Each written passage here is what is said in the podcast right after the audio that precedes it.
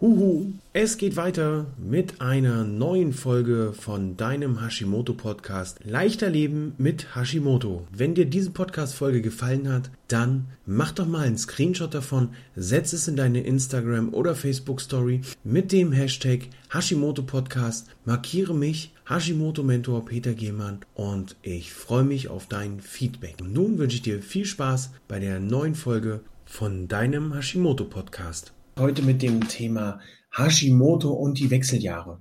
In meinen Analysegesprächen habe ich sehr oft die, na, wie soll ich sagen, Ausrede ist es ja nicht. Aber da höre ich oft, ja, das ist halt so, ich bin halt im Wechsel. Ich kann da nichts machen, ich bin ja in den Wechseljahren.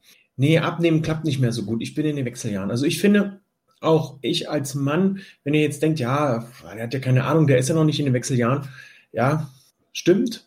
Dennoch ist es nicht immer notwendig, bestimmte Sachen einfach so hinzunehmen und zu sagen, das ist halt, wie es ist. Ich bin in den Wechseljahren. Nein, auch hier kann man ernährungstechnisch was machen.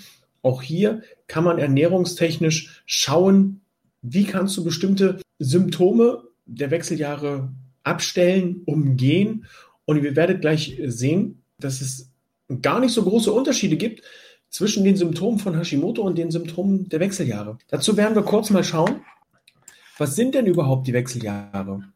Und damit du weißt, mit wem du es zu tun hast, wollten wir natürlich auch mal kurz schauen, wer bin ich denn überhaupt, dass ich mich hier hinstelle und sage, Hashimoto und die Wechseljahre, wie hängt es zusammen? Was kann man dagegen tun? Ich bin Peter, der Hashimoto-Mentor und sorge dafür, dass die Menschen wieder mehr Energie verspüren und mit einer Leichtigkeit und voller Lebensfreude ihren Tag genießen können. Das liegt mir sehr am Herzen. Und nun ist es so bei den Wechseljahren, wenn sie, wenn die Frauen in den Wechseljahren sind, dass es hier oftmals zu einer Anpassung der Schilddrüsenhormone kommen kann, dass das notwendig ist. Dazu bitte mit dem Arzt sprechen, das nicht einfach selber machen. Oftmals kommt dann auch eine Gewichtszunahme durch die, und ihr merkt vielleicht schon die Parallelen, durch die Wechseljahre. Selbst wenn man kein Hashimoto oder keine Schilddrüsenproblematik hat, kann es hier in den Wechseljahren zu einer Gewichtszunahme führen, weil durch die Wechseljahre einfach auch der Hormonhaushalt ganz stark durcheinander gekommen ist. Wenn wir uns die Wechseljahre mal anschauen, wenn wir hier gucken, dann gibt es verschiedene Phasen. Wir haben also die Prämenopause, 40. Lebensjahr, Zyklusstörungen, Eierstöcke werden langsamer in ihrer Funktion.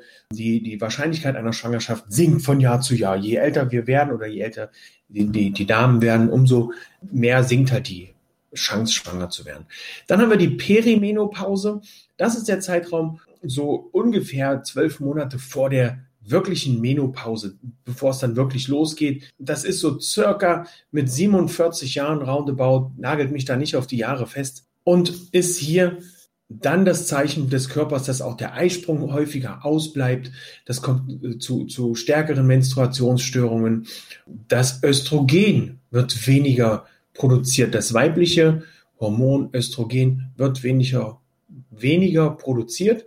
Und die männlichen Hormone, die auch jede Frau in sich trägt, die werden auf gleichem Level produziert. Hier ist also ein Hormonungleichgewicht und hier kommen dann schon die typischen Wechseljahresbeschwerden mitzutragen. Es gibt Hitzewallungen, es gibt Schlafstörungen, die Gewichtszunahme, man fängt an zu schwitzen. Man, also das ist schon äh, eine unheimliche Belastung und auch hier stellt ihr vielleicht schon wieder fest, Parallelen zu unserem Hashimoto, Parallelen zu Schilddrüsenproblematik.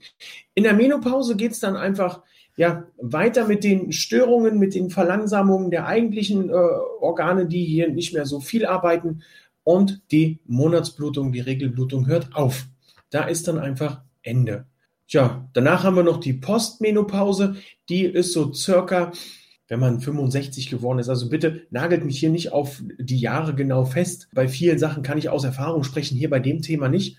Äh, und dann haben wir die Postmenopause. Hier werden dann die weiblichen Hormone Östrogen und auch das Gestagen komplett auf nahezu null, also auf, auf ein Minimum runtergefahren. Und du hast hier natürlich auch die Gefahr, dass noch die Wechseljahresbeschwerden sich erweitern, dass hier noch Symptome dazukommen wie Osteoporose. Relativ häufige Symptome in den Wechseljahren sind wir haben es eben schon gesagt, Hitzewallung. Wir haben eben auch schon gesagt, Schlafstörungen, Schweißausbrüche, Nervosität, Gereiztheit, depressive Verstimmung, Ängstlichkeit. Und hier merkt ihr es vielleicht, wenn ihr mal, mal so ein bisschen in euch reinhorcht, genau das, haben wir mit Hashimoto auch.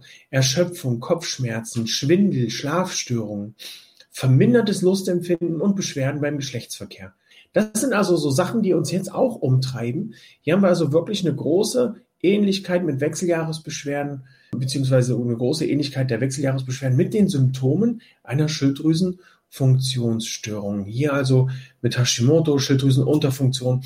Wenn euch also mal jemand oder wenn ihr mal jemanden erklären wollt, was euch so umtreibt, was es für Probleme mit Hashimoto gibt, dann sagt ihm doch einfach, das ist wie bei den Wechseljahren. Und dann macht's Klick und jeder, der das schon mal erlebt hat oder schon mal davon gehört hat, wird verstehen, warum es euch so geht, beziehungsweise wie es euch in dem Moment geht. Die Symptome, diese Wechseljahressymptome können allerdings, wenn ihr beispielsweise bis zu den Wechseljahren kein Hashimoto oder keine Schilddrüsenproblematik hattet, auch darüber hinweg täuschen, dass ihr plötzlich eine Schilddrüsenproblematik habt.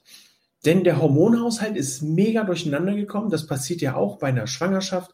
Das passiert ja auch in der Pubertät oder nach der Pubertät. Hormonhaushalt komplett durcheinander. Und das kann natürlich auch hier die Karten wieder neu mischen und dafür sorgen, dass ihr dann unter anderem auch Hashimoto bekommen könnt. Um das festzustellen, ist es natürlich wichtig, entsprechende, entsprechende Tests zu machen. Bei, bei der Schilddrüsenproblematik eben auch zu schauen, wie sehen die Blutwerte aus? Wie sieht die Schilddrüse aus? Gibt es da Probleme? Was es für Parallelen gibt, wie genau die Parallelen bei der Schilddrüsensymptomatik, Problematik, so bei der Schilddrüsenproblematik und auch bei den Wechseljahren aussehen, das besprechen wir am Mittwoch diesmal um 17 Uhr im Leichter Leben mit Hashimoto TV in meiner Facebook-Gruppe mit Hashimoto voller Energie und leistungsbereit. Was ihr ernährungsmäßig auch tun könnt, um es bei der, äh, bei der, bei den Wechseljahren, um es da für euch so gut wie möglich zu gestalten, so angenehm wie möglich zu gestalten. Auch das werden wir am Mittwoch im Live besprechen. Hier werde ich euch also noch, werde ich euch also noch ein paar Tipps und Tricks rund um eure Ernährung mitgeben, die ihr dann für euch anstreben könnt, damit auch die Wechseljahre eben nicht zu so einer großen Herausforderung werden und ihr dann nicht so einen großen, ja, so ein großes Hormonchaos in euch habt. Ansonsten wünsche ich dir nun noch einen wunderschönen Tag. Genieß die Sonne.